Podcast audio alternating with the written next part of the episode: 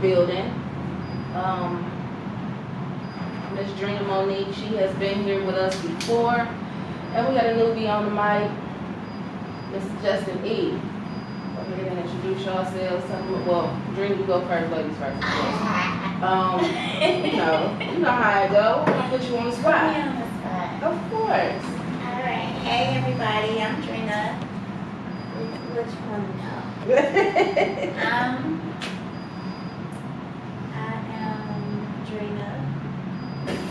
You was way more, you was all into it the last time you I, was here. why was I all into it? I don't know, but you I, was I, like- I don't think all this was. Oh, that's what we- we- okay, so we were more so Pressure. At was more at home, home yeah, chilling. yeah. Um, Um, but I guess I'm from Cleveland, Ohio, born and raised. I'm a mother of two daughters, 26 and 21. I have three granddaughters. Let's see, I'm a nurse. I'm an entrepreneur. I will be opening up a boutique in Tower City. My grand opening date is 8-2-22. Um, so I'm excited about that. And I'm a survivor. I guess that's most important. Justin. All right, I'm Justin E. I um, I have three kids. I uh, solve problems for a living. Hustler.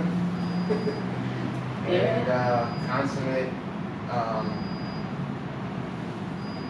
consummate uh, uh, investigator of myself. So always growing, always trying to get better. Now the topic of tonight's show, and it's been it's been weighing on me, and um, I came up with the topic. Um, I had a, a spiritual zone with my girl L. Shout out to her, L. Wood. Um, and it was me, her, Sparkle, and Precious, and um, we were talking about healing childhood traumas. And it was coming up in the card readings. And me and Precious was sitting there, because I just happened to be working overtime that day, and me and Precious happened to be sitting there, and we sat there and we talked about it, and she was like, you should do a show on childhood trauma. And I was like, I think I should. Like, really, really delve into it of what it is, what it's not, you know, how you can recognize it, where your different, where your, your different, uh, trauma responses come from. Um, and I started digging into it and started finding out a lot of different things. Um, number one, just because your mother told you no, that's not a, a trauma. Now, she may have, you know, called you a couple of dirty names after that, or, you know, beat you while she was doing it. That's a trauma, because she couldn't talk to you about it.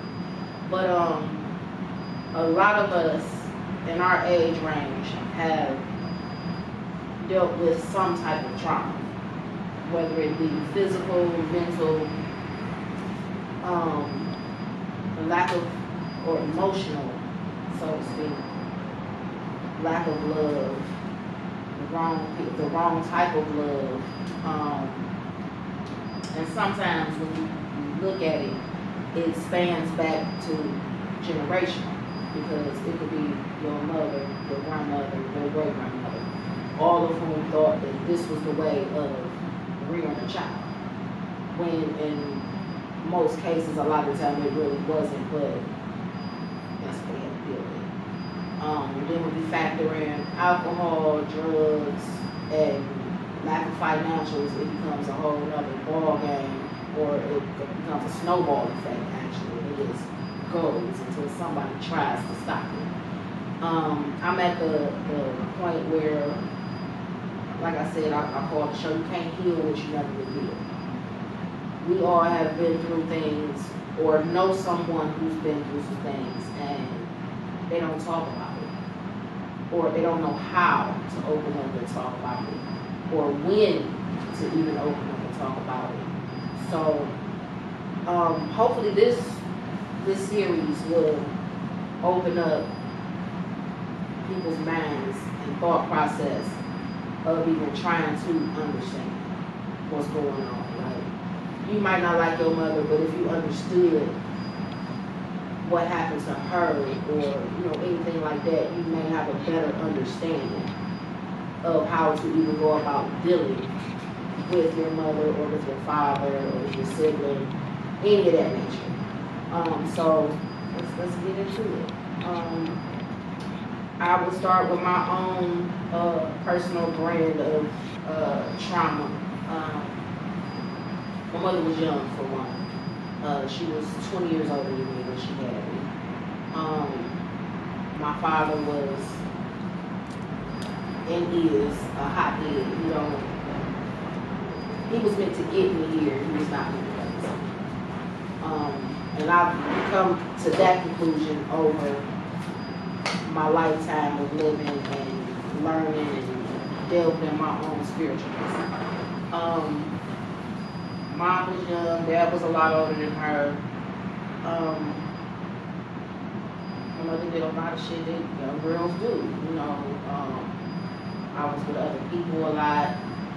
I was with my grandmother, my godmother, my godfather, but even being over there, I seen things that most children were not supposed to see.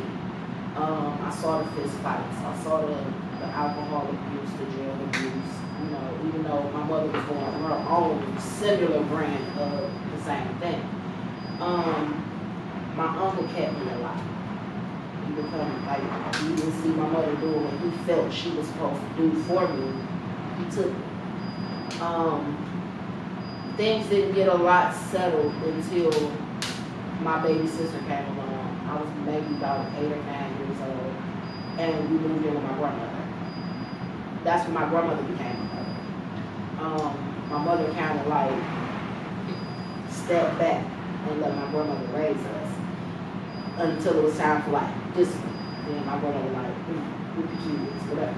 Um, but also being the oldest, having to help raise kids that was not mine.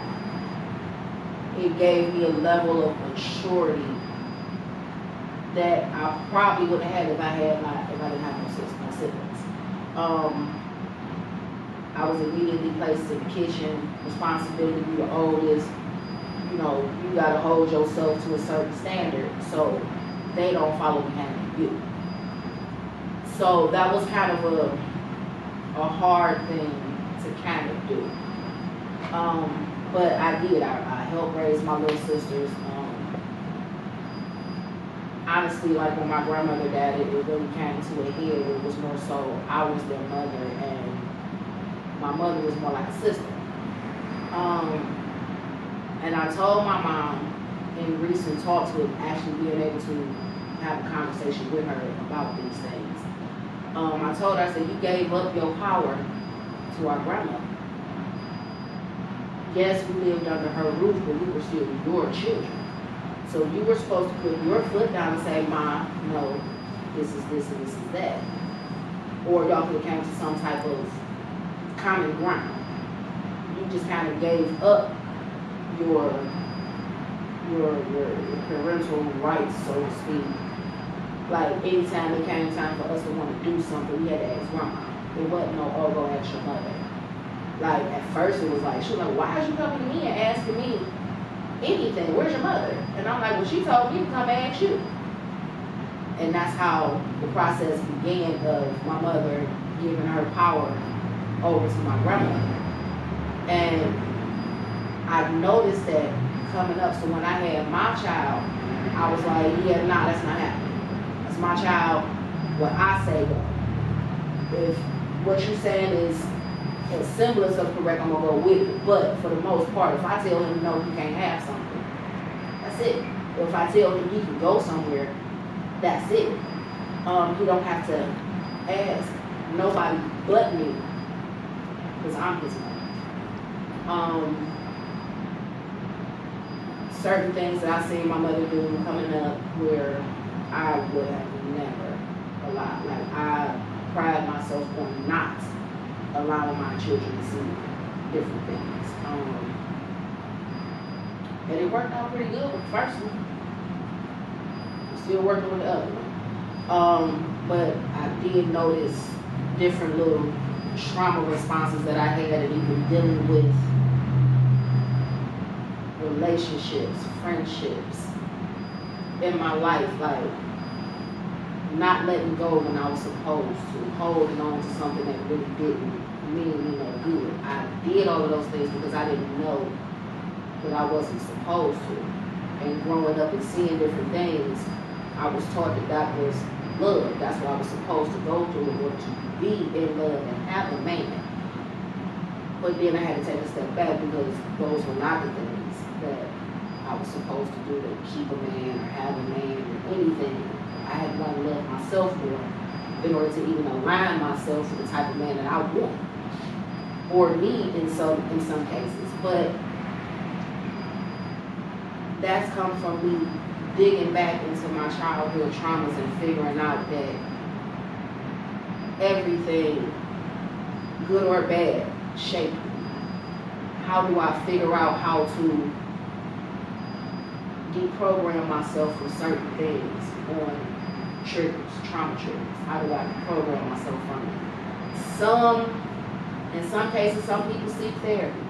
You know, they really need to talk to somebody who can help them sort their thoughts out. Other people, you know, I do my podcast. That's how I get my story out. That's how I work through it.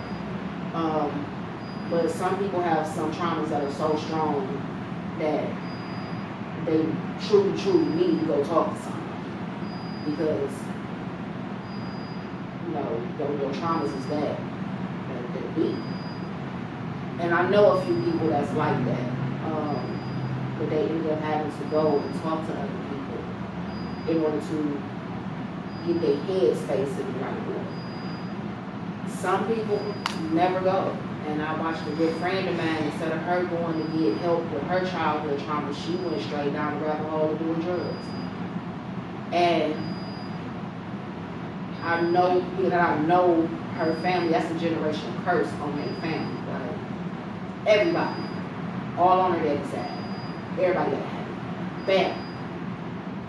Um, and it hurt to see her go down that path. And I had to let her go and have she's still going down that path and there's nothing I can do about it because I got my own. And you gotta deal with it. So, um is a weird So, um, basically, in a nutshell, my mom, to give a little just of her history, I'm just finding out she was the um, product of a rape. Um, my grandmother was raped at 15, and she consumed. I mean, she had my mother back in those days. They really didn't believe in abortion, and my grandmother's religious black background was Christianity, so it was um, condemned. Um, her and my father broke up, and from what I remember as a little girl is us always moving around. Um, I remember my mother being real glamorous and in the streets, and we just we was always moving around or out and about somewhere.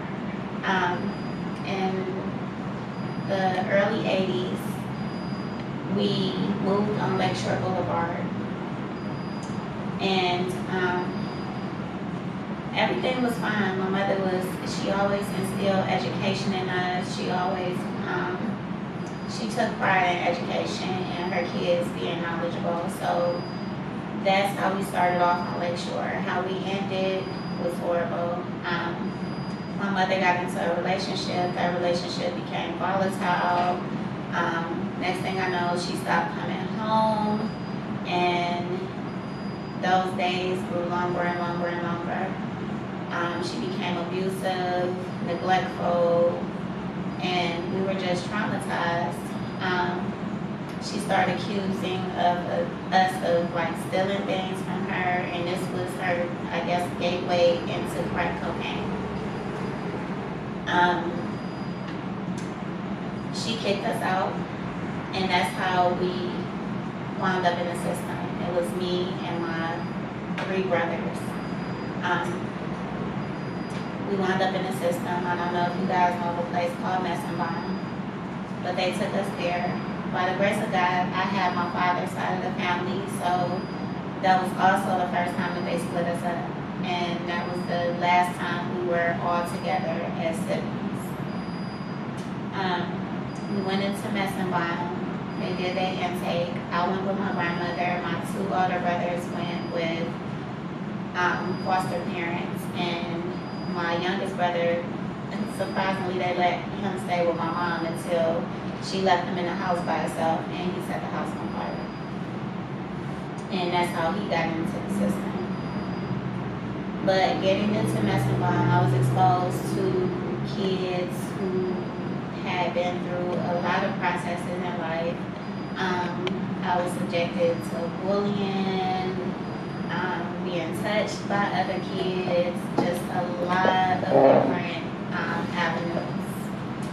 They tried over and over to, you know, reconcile us with my mother.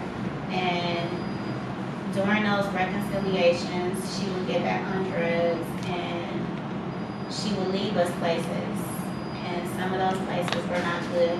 So it was a lot of just um, molestation, mental abuse, things of that nature. Um, going to 1992, I was 12 lost my virginity. I'm in the streets. I'm now considered, I'm labeled uh, um, juvenile delinquent, runaway. These are the labels that are being put on me by the system now. Um, instead of them looking into foster homes, now they're looking into group homes. So now I'm going to different um, places for troubled kids. I ran away a lot. Um, became promiscuous um, first pregnancy at 12. And my father was shot and killed in 1993, a year after. And his last words to me, I had run away and I saw him on left. And he was, he was like, what are you doing out here? And I told him, and he was like, you know, I'm tired of this. We're to talk to your social worker in the morning. Da da da da.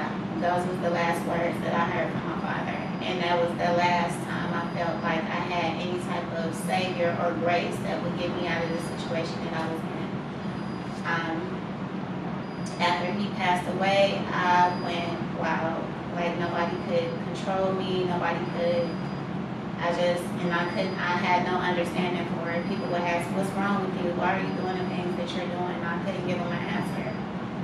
And the thing that settled me was I became pregnant at 14 with my second daughter and that's my 26 year old.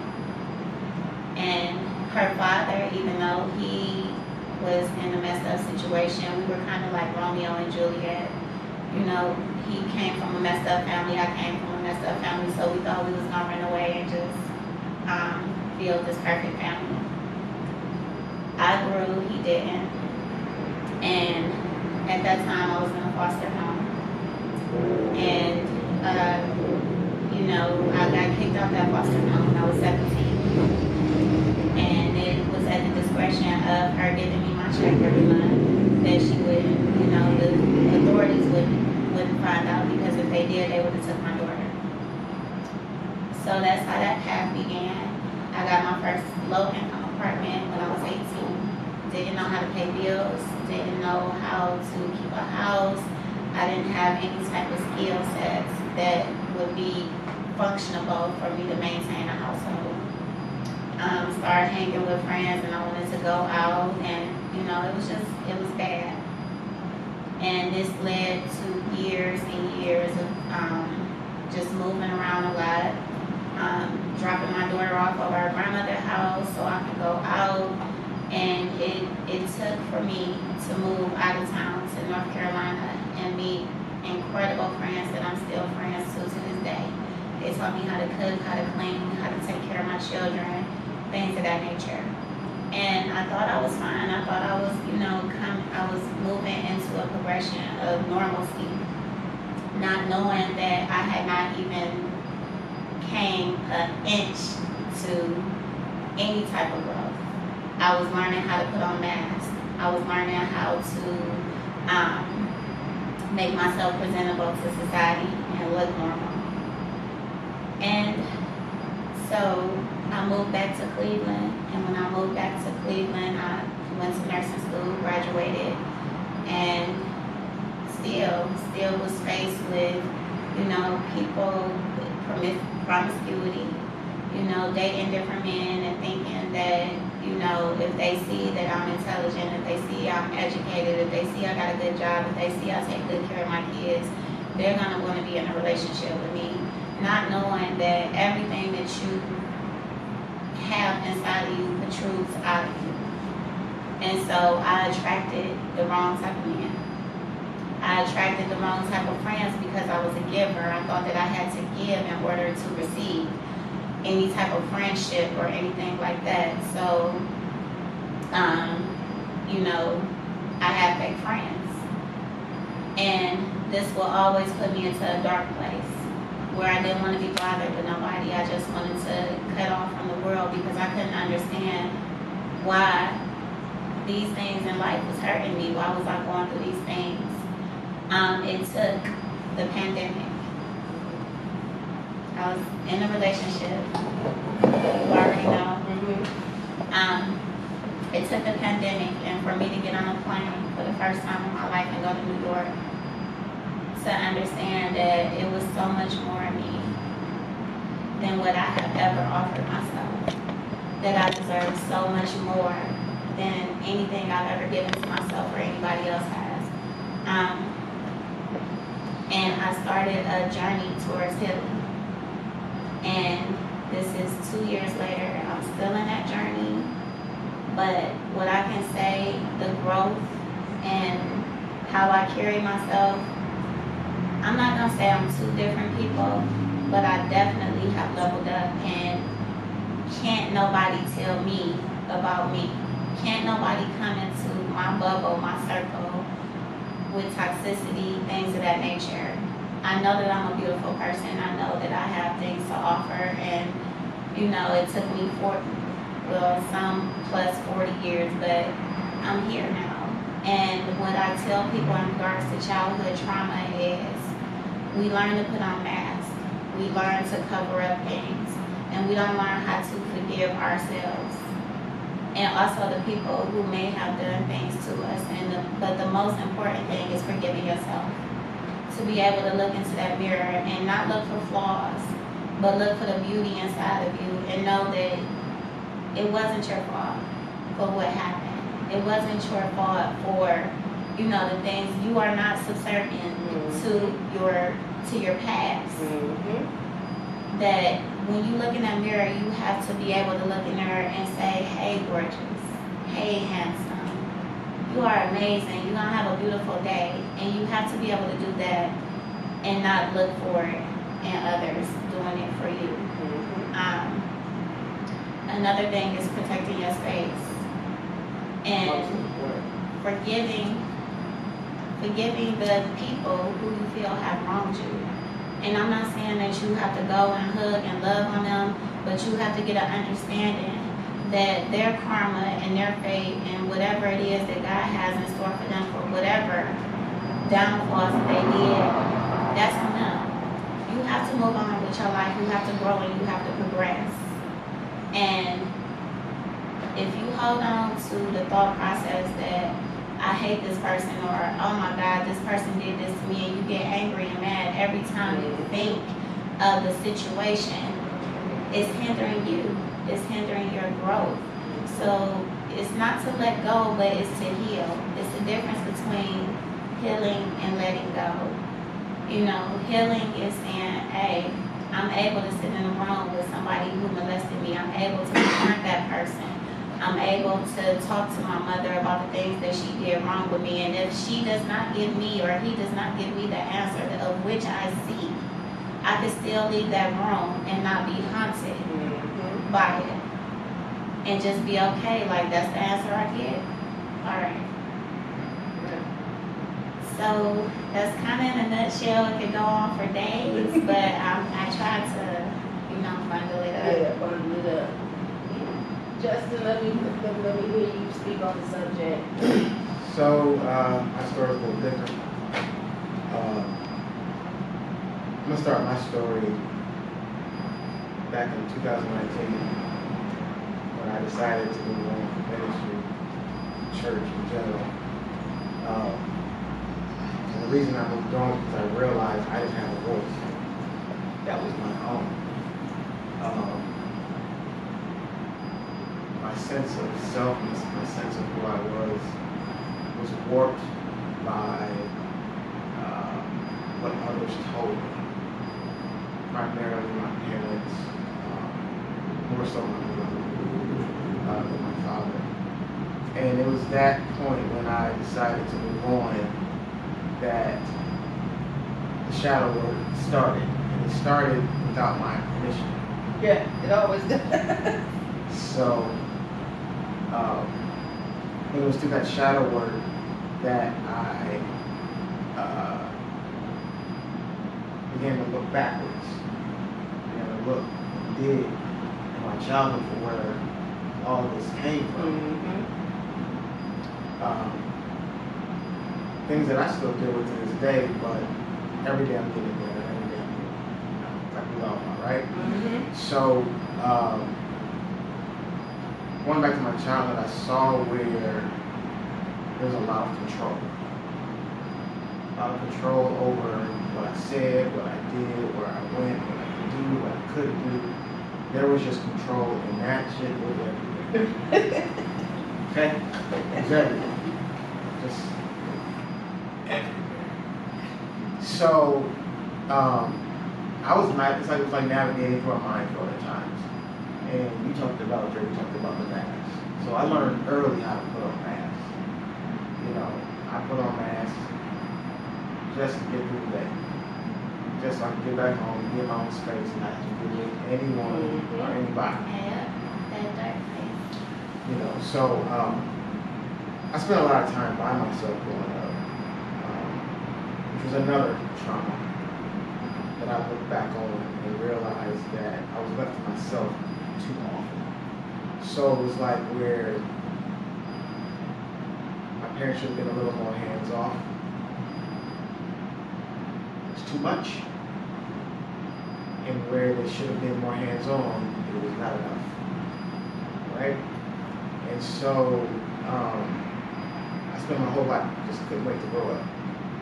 Couldn't wait to grow up, couldn't wait to get out the house, couldn't wait to do what I wanted to do when I wanted to do how I wanted to do it. And I never quite got there. And I, and I would say to some extent, um, there was some good in not being able to do what I wanted to do. I think we all need boundaries and we all need some measure of um, uh, sense of okay, knowing where it's too far, where's the line, okay? But when you don't have enough autonomy, you have a hard time telling where the line is, and you know sometimes the line is blurred at times, you know. So, um, my home also was very religious, very, very, very religious. Um, came out of home, we were non, non-denominational in title, but nonetheless, again, a lot of, my parents were pastors, so I was a pastor's kid, so I had to deal with, again, keeping up an image, keeping up, Mm-hmm. uh, a sense of decorum and that whole thing of people. Hated it. Lack of a better term, hated it. So, um, but what I found as I've been going through doing my own shadow work and growing up is again, looking back and seeing that it was a constant voice of my mother in my ear about what to do, what not to do, when to do this and not to do that. And again, it not necessarily being about me. You know, where I began to realize that my sense of self was suppressed, it was repressed. Um, so that I could fulfill a certain, uh, feel life in a certain way or act a certain way or be a certain way. And so I found that it, it's affected me in my relationships, it's affected me in my friendships, it's affected me professionally at times. Um, because all I, what I found myself wanting to do for years was just get away, I want to get away from, from everything, I want to try to control. I want me away from everything. I mean, sometimes the measure of just, you know, I don't want the responsibility. I don't want to deal with it. I don't want it because I felt like I was thrust into it so early and so soon, um, being thrust into the spotlight. So that, you know, even my twenties, I feel like I lost my twenties. I spent so much time doing church stuff that, again, didn't necessarily release or reveal an authentic version of myself. Um, I only feel that just now, an authentic version of myself is coming out. I feel like an authentic version of myself is coming forward. Um, um, also, another thing that I dealt with often my dad yelled a lot.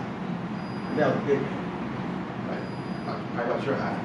You know, uh, big man. And I'm short. you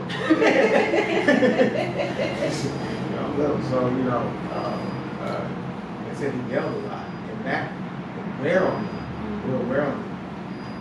Because again, it was a case of that too much, not enough Mhm. of the right thing and too much of the wrong thing at times. I think that's what we all are dealing with. Yeah. You know, when we need, when we need, uh, when we needed love and affection, we got aggression. And when we needed to be corrected gently, you know, you know, I don't believe in spanking kids. That's just me. Um, but we got, got developed. And I found, I found in my own life that development was a type of trauma. Yeah. I did find that. I did find that out. Some people would not agree with that, but I found out, yes, it is. It is a type of trauma. Um, because when I needed to be talked to, I didn't get a conversation. So, so like I said, it all, all of it really lent itself to me looking for a way out, spending my whole life just looking for a way out. You know? So that um, to now, I'm just now learning how to properly engage people from the onset. I'm just now learning how to engage people genuinely and authentically. You know, not just trying to get something out of them or just trying to work them over this, that, the other. Um, not just trying to. Um, I'm, I'm, I'm, I'll transparent. I'm twice divorced. Um, both of my marriages reflected my lack of peace. I'm talking through church speak, I'm talking through spiritual speak, you know, I'm talking through all these masks, and I'm not talking. And I found that that was, that was a big piece of what destroyed our relationships, is because I was upholding an ideal and a thing over proper loving and caring for the person that I was supposed to be with, you know, supposed that I love, this, that, or how you want to say it. So, um, um, my trauma, like I said, it has um, also much to do with, like I said, being left alone a lot. So that led itself to me having a lot of idle time.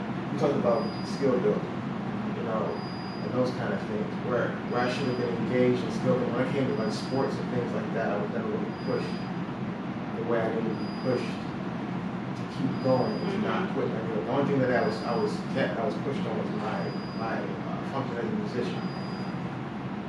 Um, other than that, uh, I- when it came to being engaged and being exposed to things, and I'm gonna tell you right now, I came up with a, what, most people say was good home. Mhm. I'm gonna tell you right now, I'm not gonna make any, I'm not gonna front. I came up in, in a pretty safe environment. Um, but the damage was done. My mom told me later in life, as she began to start working on herself, as she began to start doing some shadow work in her feelings, she told me and my sister flat out, me and my younger sister, flat out, we're counseling to get. She was right. She was absolutely right. Um, it was, in 2019 after I snapped and I left ministry and I moved on. That's when I found how much of the damage had been done. And I needed someone to talk to to help sort out a lot of what I was facing, a lot of what I was dealing with. So um, that's my story in a nutshell. I'm probably the more than broken but Um, believe it or not, and you just talking, I just saw my son. Because I didn't really push him as hard as I should have pushed him in sports. Um, I pushed him into his talents. I always was one of the ones where I felt like that's your talent. Focus on your time. He really, he could have been a football kid. I don't know. I never really pushed him to try. I think I let him play football maybe one year when he was like six. When he said, "Mom, I don't, I don't, I don't care. I don't want to go back." I didn't say, "Son, don't quit," nothing like that. I was like, "Oh well, okay, you don't do that. Let's try something else." Um, in certain things, should I have him a little harder? Maybe, but I also realized that he is on person, and if this is not something that he wants to do, if he's not like, well, mom want to play for another team, or I didn't push it. But I get it, like it, it, it resonated with me when you said that, like pushing him into his musical talents. And at one point, he said he wanted to write, and I wouldn't allow him to. Mm. Which now on the path that he's on, I maybe should have allowed him to. It probably would send him down another path, but I didn't see the value in that particular talent that he had. I was just no cello, cello, cello, go to college, go to college, go to college. But that was me trying to get him to do something that I did. I didn't look at him as, oh, he's his own complete person. He gonna he gonna do. Yeah, that- That's, that's, that's why the story. And that's, and I didn't get that until pandemic. He's eighteen, graduated from high school, trying to figure himself out, and there was nothing I could do to truly help him figure himself out. And I was like, I gotta step back and allow him to be the man that he's gonna choose to be himself. Um, did I pour a lot of, uh, trauma onto my child? I kind of think I did. Uh, I allowed my mother to put trauma onto my child. Um, but I also realized that I allowed my son to talk to me and tell me those things. I allowed him to say, "Mom, X, Y, Z." You know, he came to me and told me, said, "I love my grandmother, but I don't like. I don't like what she did to you. I don't like what she did to my aunties. I don't like how she acted after grandma died." which is my grandmother, his great grandmother. And he said, he said, I don't like how she came. And I'm gonna get into that on the next show because I'm gonna actually have her on the next show. We're gonna talk about it. Um, but just your story alone, is, it, it, it clicked in my head. Stroke, go ahead and, and, and come on up, Mikey, and this is what you to do. Um, shit. Um, my story start as stories. Like, um, as far back as I can remember, like, always knew it was just me. Like, I know I had parents, I know I had cousins, all that other shit, but I always knew it was just me.